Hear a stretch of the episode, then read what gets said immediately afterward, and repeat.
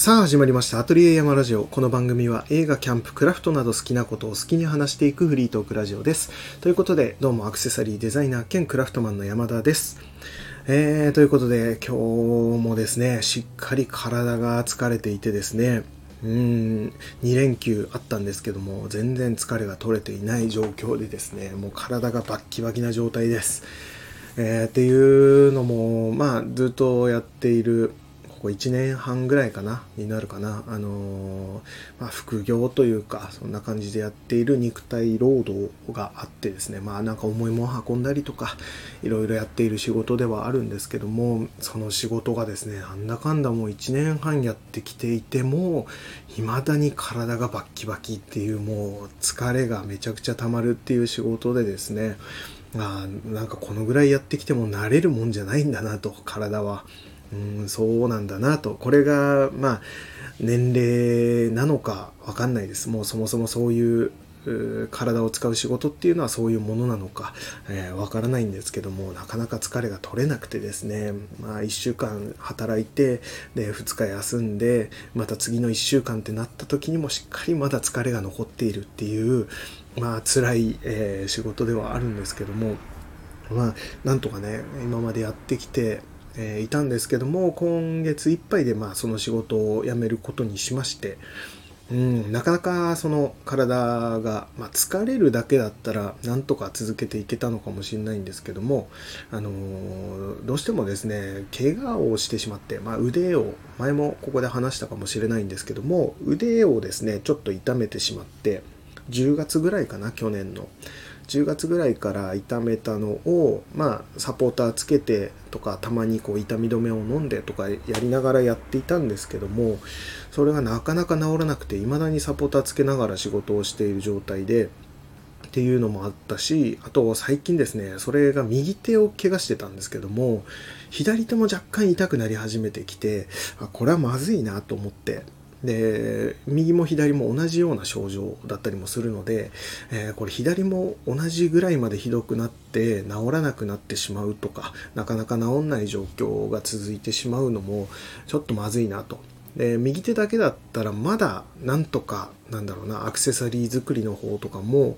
うん、できていたんですよね。あの痛いことは痛いんですけどもまあなんとかできるっていう状態だったんですけども左手の方ってどうしてもなんだろうな軸になる部分というかねあのしっかり押さえておかなくちゃいけないとか、まあ、アクセサリー作る時にこう力を結構入れる部分だったりとかそういうのもあるのでそっちがだいぶこう痛くなってきちゃうとなかなか影響が出ちゃうなとかうーんってなってくるとこう両立していくのは難しいのかなっていうふうになってきて今回ちょっとですね1年半っていうタイミングで辞めることをまあ決断しましてで今月いっぱいあと4日間かな明日から、まあ、ゴールデンウィーク前で全部終わるような形にはなるんですよね。っていう形でですねやめることになったんですけどもうーんまあなんか残念な感じもありちょっと寂しいなっていうところもその職場の人とかともね仲良くなったりとかちょっと話とかもね楽しくさせてもらったりとか、えー、していたりとかもしたのでなんかちょっと寂しい部分もあるんですけどもうんただまあちょっとどうしようもない部分だったりもするのでまあ、寂しいながらも、まあ、やめようという形になってですね、まあ、この後どうしようかなっていうところでもあるんですよね。まだ次の仕事とかも決まってるわけじゃないので、まあ、これからちょっと考えていきながらかなとは思っていて、うん、まあ、単純にこう腕とかに負担のない仕事っていくらでもあるとは思うのでその辺探しつつやっぱりアクセサリー作りの方をもうちょっとなんとかしていきたいなとも思っているので、うん、そことうまく両立していけるような形でやっていきたいなと思って探してはいるんですけどね、まあ、ちょっとその辺はゆっくり、え考えながら決めていこうかなと思っていて。えー、まあ、この後、そうですね、どのぐらい次の仕事に就くまでかかるかわかんないんですけども、多少、その、まあ、ゆっくりしようかなっていう部分もあって、まあ、その腕を直すっていうところもあるし、多少安静にしなくちゃいけないなっていうところもあるので、えー、どうしていこうかなと思ってたんですけども、その間にですね、やっぱり、えー、やりたかったことというか、今までどうしても忙しくてできなかったこととか、うん、時間をかけられなかったことっていうのが、まあ新作を作るっていうことですよね。アクセサリーの新作を作りたいなと思いながらもですねなかなかこう時間取れなかったりとかでやったとしてもうんあんまりこうなんだろうな集中して何時間もできるっていう時間がなかったりとかもあったのでちょっと改めて時間をとって新作を作ってとかデザインに少し時間を割いてとかなんかそんな感じでやっていきたいなと思っていて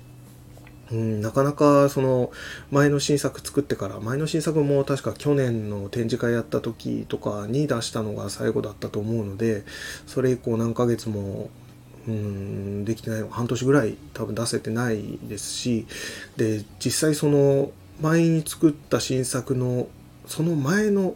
新作なんてもっと前に作ったものだったりもするのでなかなかこう新しいもの作れてないなっていうところうんもあってですねちょっと新たに作品作りっていうのに力を入れていきたいなっていう感じでですねとりあえず今月いっぱい仕事をしっかり、えー、収めてからあとは改めてですねそういう新作作りの方とかに力を入れていきたいなと思っていてで新作って僕その結構時間がかかっちゃうっていうのがあってですね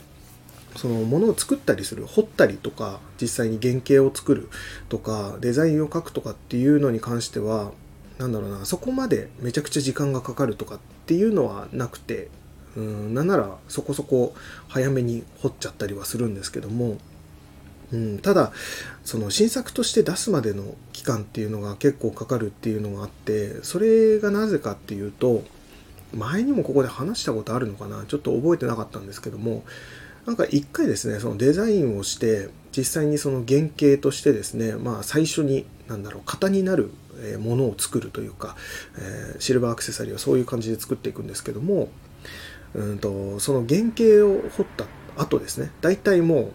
完成形に近いような形の原型を作るんですよ。なんだろう、ワックスっていうろうそくのろうみたいなもので、えー、作るんですけども、それを彫った後に、僕少し置くんですよ。あの少し置くというかなんだろうな、えー、そのまま原型を彫ってそれをよしできたじゃあ型を取って複製して、商品化しようっていうそのスピード感ではなくて一旦彫ったやつを置いとくんですね少しの間。っていうのはあの彫ってる間とか実際デザインが書いて、えー、それを形にして出来上がるまではそこまでかかんないけどその出来上がった時になんだろうな掘ってる間にこう入り込んで掘っているって言ったらいいのかな。制作中って結構集中してガーッと掘ったりするのでうんあんまりこうなんだろうな客観視できないというかうんなんだ視野が狭くなるというかの感じでもう集中してしまうと掘り込みとかその細かく彫刻するとかそういう方に気持ちがいってしまったりとかうーんその造形の方に時間がかかるとか時間じゃないな、えー、気持ちが入る、うん、ってなるとそのなんだろうなそこに気持ちが入りすぎてすごい細かく彫りすぎてしまったりとかあとはその彫り込みの方に気持ちが入りすぎて全体的なシルエットがちょっとなんだろうなバランスが悪くなってしまうとかそういうことがあったりするんですね。うん、っていうのもあって一旦置いてですね数日後にまた見てみるとか、うん、そういう感じで見ると一回こう気持ちがリセットされた状態で、うん、まあある程度新鮮な気持ちでその自分の彫ったものを見ることができるというかこんな感じで見た時になんだろうなやっぱりその若干こうずれてるなとかシルエットが崩れてしまってるなとかいうところその造形の方になんだ特化したなんだろうなその彫り方とか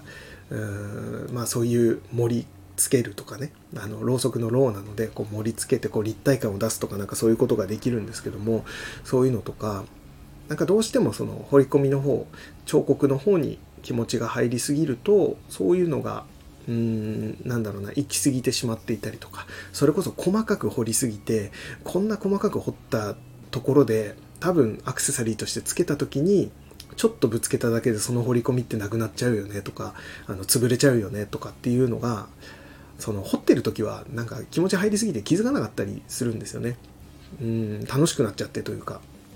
だから改めてこの時間を置いてあの冷静な感じで見てみた時にやっぱりあここは直した方がいいなとかもうちょっと細かさを、まあ、抑えてというかうんもうちょっとデフォルメして作った方がいいなとか、うん、シルエット崩れちゃってるからここはもうちょっと削った方がいいなとかなんかそういうのが出てきたりするんですよね。っていうのをあの改めて見るために少し時間を置くっていうような作り方をしていて。うん、まあなんかそんな感じでですね実際にその後こう直したりとか、まあいろんなその作業があるんですけどもそういうことをしていくとなんだかんだ時間かかっちゃうな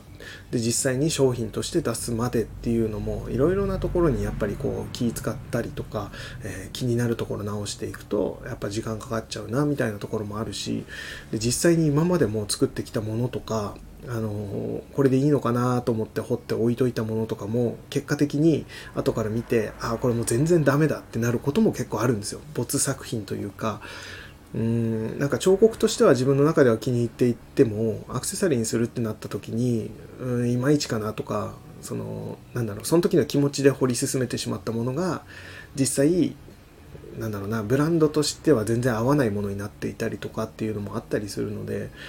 うん今までも結構そういうのがあってまあ新作として出さなかったものとかも結構あるんですよ。うん、なんだろうな百合の紋章のペンダントとめちゃくちゃちっちゃいペンダントとかあのリングとか彫ったりもしたんですけどもその時はすごいああいい感じのできたとか百合の紋章って結構シルバーアクセっていっぱいあるんですけども多いというかモチーフとして。なんですけどもそれとはちょっと違った雰囲気でいい感じの百合のデザインを思いついて彫り始めてあこれはいいぞって今までにはない感じのできたぞとは思って彫れたんですよね。実際にもうあと型取ってえー、出来上がるまでってそんなに、えー、工程としては少ないところまでは持ってったんですけどもやっぱりうんうちのブランドの感じじゃない感じがしてきたりとかうん実際その後ねあの石を止めるようなデザインだったので石を止めるとかなった時もやっぱりその石を止めるところのなんだろうなうんと構造というかそういったものもなんだろう数作るとなった時にすごいこうなんか要領よく作っていくのが難しくなりそうだなとか一個一個がやたら厄介な作りになりそうだなとかっていうのも後から出てきたりとかって考えるとあこれは商品化には向いてないんだろうな。まあ一点物として出してもよかったんでしょうけどね。まあそれも未だにそれ残ってたりもするのでもしかしたらいつかなんかそういう没作品ではあるけどなんかどっかで出すみたいなこともあるかもしれないですけども。まあなんかそういう風なものがあったりとかしながらうん。なんかこうなんだろうなフットワークがあんま軽くない感じがあるんですよね僕、うん、あんま良くないのかもしれないですけどね。作ったらもう出してしまえぐらいの方が本当はいいのかもしれないんですけどもなんかそういう風な性格っていうところもあって、うん、あんまりガンガン新作出せるようなタイプではないんですけどもまあそれもあるのでちょっと時間が空いた時にやっぱり改めて、えー、時間かけて新作を作ってまあなんか何点かでもこう出せたらいいなとかとは思っててですねまあそんな感じで、まあ、また改めてこのラジオでも出来上がったりとか、まあ、進捗とか、えー、そういうのを話していけたらいいのかなとかって思ってましたね。まあ、そんな感じで、えー、今の僕の状況というか、仕事辞めて新たな、えー、ステップ踏んでいきたいなと思っているところでありますっていうお話でした。で、えー、今日はですね、まあその話もしたかったんですけども、それとはまた別の話で、うん最近自分が気をつけようと思っていることというか、うん、前々から気をつけてはいたものの、やっぱりうまくできてないなとかっていうところもあるから、うん、これからまた改めて気をつけていきたいなと思っていることについてちょっと話したくて、っていうのがですね、まあ、僕自身もそうだし、えー、他の人とこう会話をしていて、まあ、近い人と会話をしていてもそうだし、えー、ラジオとかそういった、まあ、ポッドキャストとかかな、うんまあ、このスタンド FM とかもそうかもしれないですけども、まあ、一般の人がこうやっているラジオだったりとかそういう人たちのを聞いている時にこう気になる、えー、言葉というかうんと会話の中での返し方って言ったらいいのかな？があってそれについて話したかったんですけどもそれっていうのがあのまあ2人で話していた時に会話のキャッチボールをするかと思うんですけども1人の人が、えー、何かを話した時にその返答というかの一発目に「いや」っていう人が結構いるなと思って僕も含めなんですけどもそのいやそれはさって入る人って結構聞かないですか？うんなんかそれがすごく僕は気になるようになってきて前までは何の気もなく普通に多分自分でもガンガンガンガンそれ使っていたと思うんですけどもそれが気になっていて、えー、例えばですねうんと一人の人がなんだろうなコーヒーコーヒーってホットコーヒーすごい美味しいよねっていう話を例えばそういう話をした時にそれを受けた相手側が「いや」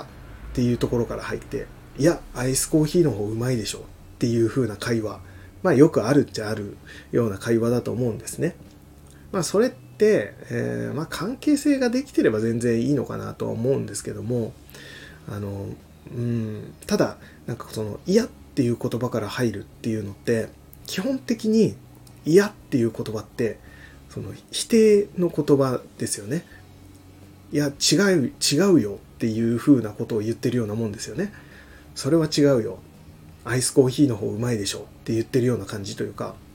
うん、その嫌っていう言葉一つでもう小さく否定をしてしまっている。うん、その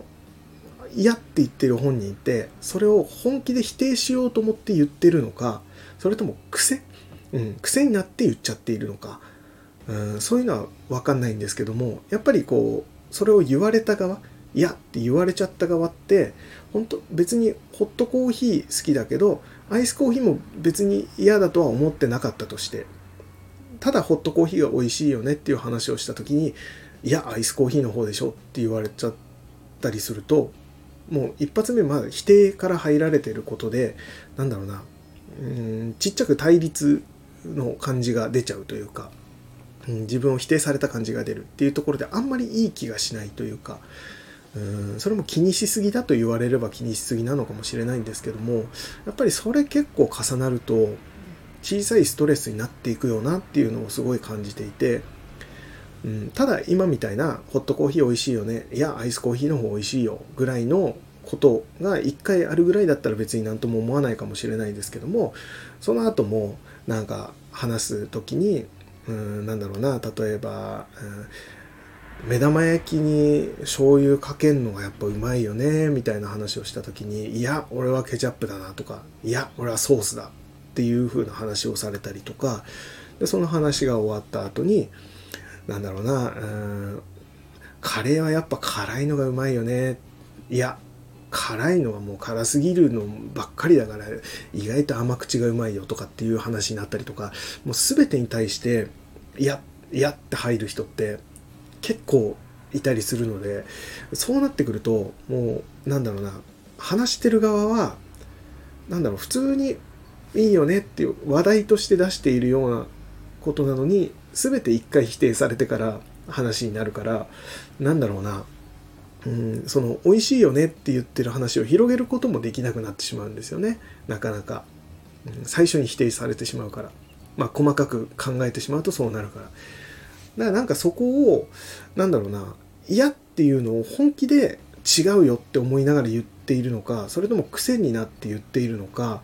うーんはたまた、なんだろうな、もう、深層心理的なところで自分が、なんだろう、意識もしていないところで、勝手にこ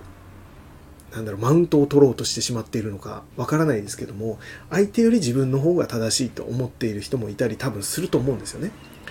うん、そういうのが嫌っていう言葉に、えー、なって出てきてしまっているのかなとかいろいろ考えるとその嫌についても まあいろいろこう理由があるとは思うんですけどもただそれ言ってる側がどう思ってるかは別としてあの言われた側嫌って言われた側からするとやっぱりちょっと嫌だなっていうふうに思う気持ちというかうん、は重なっていくよなと何回も何回も言われてしまうと、うん、全部否定されるのかなと思っちゃったりもするし。だからなんか本当にそのマウントを取りたいとか、うん、本当に違うものを違うってもうどうしても言いたいっていう人は別ですけどそうでないのであれば一回肯定から入ったらどうなのかなっていうふうには思ってるんですよ。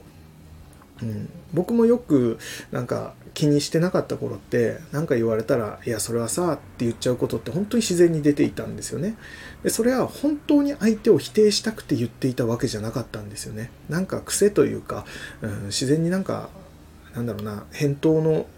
入り方としてすごい自然に入りやすかったのかわかんないんですけどもなんかそういうふうに言ってしまったのがあってそれがすごいなんか自分が受けている時嫌だなと思ったので、え、直していこうと思った時にやっぱり否定から入るよりは一旦肯定するところからその後に自分の意見を言うっていう方が、まあ、会話として気持ちがいいんじゃないかと思ってなので例えばコーヒーホット美味しいよねって言われた時はあ確かにホットコーヒーうまいよね。香りすごい立ってくるよねって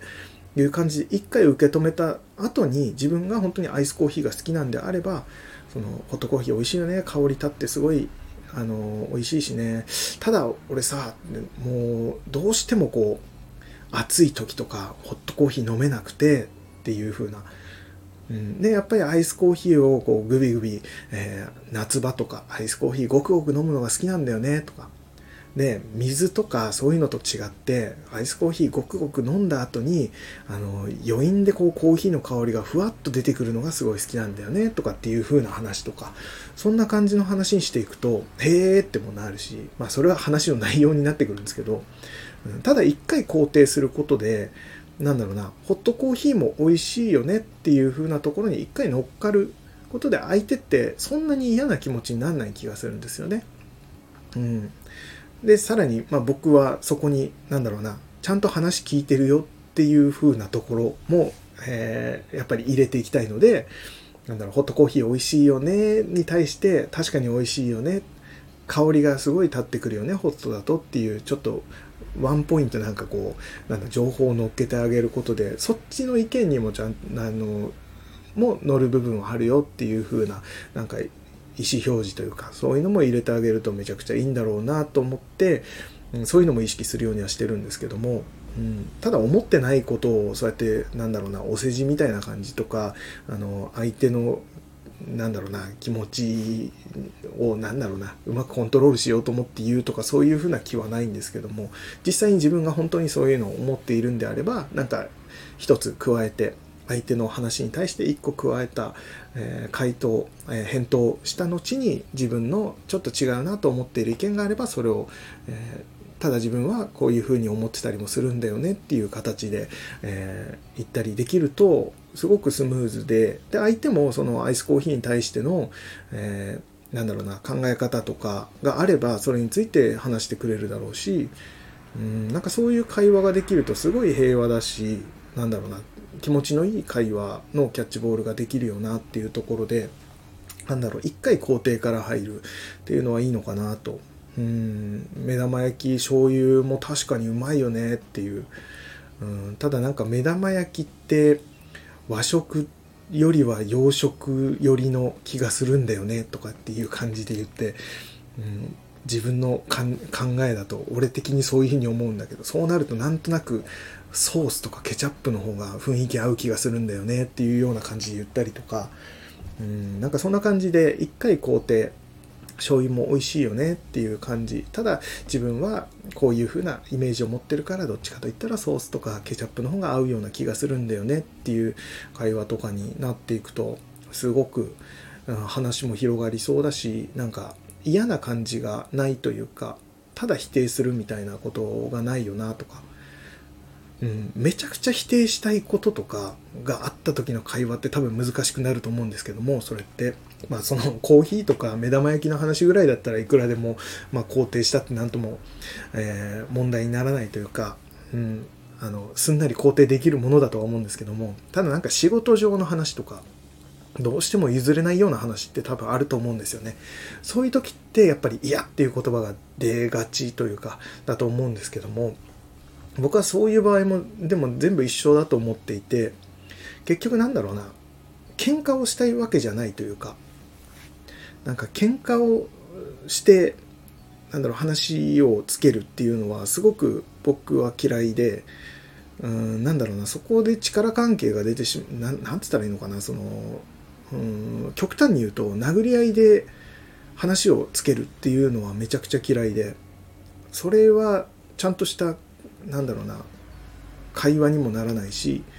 うん、実際結果としてもそれは本当に正しいものにならない気がするというか、うん、なんか腹割って話すとかっていうのはすごい好きなんですよ。それはすごいいいことだと思うし、本音を言うって絶対大事なことだと思うんだけど、その本音を言う言い方とかっていうのもすごい重要だと思っていて、相手を怯えさせるようなきつい言葉だったりとか、うん、オラオラな態度というか、そういうものってもう議論にならないんですよね。結局そこの強さでの勝ち負けになってくるので。で基本的にその議論に勝ち負けなんてないと思っていて、うん、となるとやっぱり、うん、会話で納得するように、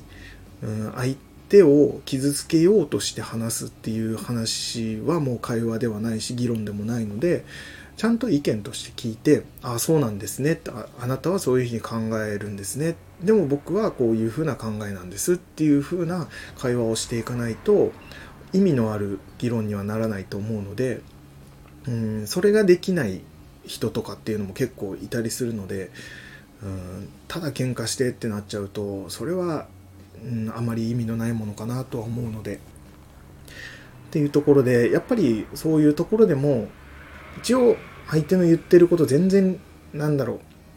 違うなと思いながらも一応相手がそう思っているのであればああそうなんですねそういう考えもありますか確かにそうかもしれないですねっていう風な一言入れるだけでも全然この空気が変わるというか、うん、でもそこで自分としてはそっちよりもこっちのやり方の方がもっとスムーズにいくんじゃないかとか、うん、そういう意見を話し合って結果的に多分あの結論が出ないこともあると思うんですよね。もう相入れないというかもうこの人が言ってることは理解できないし自分が言ってることを多分相手も理解してくれていない、うん、してくれていないというかもう全然違う意見だってなることもあると思うんですよね。であれば、うん、僕はもうその仕事だったりとかそういうプロジェクトがもしあるのであれば、うん、手を引くのかまたは別の人時にまた改めて話を、えー、話す場を作るとかっていう風にしていくかなと思いますね。なんかそこで無理やり結論を出すと多分いい結果には絶対いかないだろうし、うんとかっていう、まあ別の多分解決方法はあるはずなので、まあ納期があるとか決めなくちゃいけないっていうことが今日までに決めなくちゃいけないとかなってくるとまた話は別かもしれないですけどね。その辺もちゃんとした会話でなんとかしていかないと。まあ喧嘩でそこを決めてしまっては絶対にいいわけはないので何にしても会話でっていう風な考え方をしようとしていますね。なので、うん、基本的に否定から入るっていうのはあまりそういった場でもプライベートの友達とかの間とかでもやっぱり心地は良くないよなとは思うのでその最初に出だしいやっていう風な入り方っていうのはやめようかなと、うん、今意識しながら、うん、やっていこうとは思っていましたね。なんかそんなことをこの間ちょっとですね改めてなんか思ってですねあこれちょっとなんかラジオでも話してみたいなと思って、うん、なんか意識しないと自分が嫌って言ってることにも気づかずにどんどんそれを使ってしまっていたりもして、うん、それが、うん、どうなのか分かんないですただ僕はあまりいいんじゃない良くないんじゃないかと、うん、思っていたりもするのでそういう小さい否定っていうのは積む、えー、積み重なるとすごく大きなストレスにもなったりするような気がするので相手のことを考えるのであればそして多分いいなんだろう会話というか会話のキャッチボールを心がけたいなとか思うのであればやっぱり相手の気持ちを良くすることで多分自分もいい、え、気持ちのまま会話ができるのかなとかっても思うのでできる限りそういうところは意識してやっていきたいなとは、え、思いますね。うん、昔というか昔っていうとあれですけど数年前まではやっぱり接客業とかもやってたりもしたので、うん、お客さんを否定するっていう風なことってまあ基本的にはないんですよね。うん、っていうのもあってやっぱりそういうところはうんその接客業の人なんか特にですね考えていかないといけないのかなとかって思いますね。まあもちろんそれは最初にね、えー、大きな会社とかだときっとなんだろう、マニュアルがあったりとか、そういうことを教えられたりするんでしょうけどね。うんまあなんかそういう風な細かいマニュアルがないような小さな会社とかもいっぱいあるので、えー、そういうところでまあ僕はなんかそういう風な悲しい接客をされたことも実際にあったりもしたのでめちゃくちゃ嫌な気持ちになって帰ってきた、えー、そういう経験もありますね。あそんな言われるんだっていううん、別にお客様は神様だぞっていう風な感覚でも全く言ってなかったのに単純になんだろうな自分もものづくりしてますっていうことを言ってそこでなんかそういう会話ができたら楽しかったかなと思っていったらですねびっくりするほどのマウントを取られましてね。うん。めちゃくちゃ下に見られるようななんか、えー、そんな話をされて、えー、っていうお店もありましたね。うん、今あるのかなあの店。わかんないですけども、ん、そんなこともあったりもしたのでねやっぱりそのうん、マウントを取るとか相手に不快な思いをさせるっていうのはやっぱり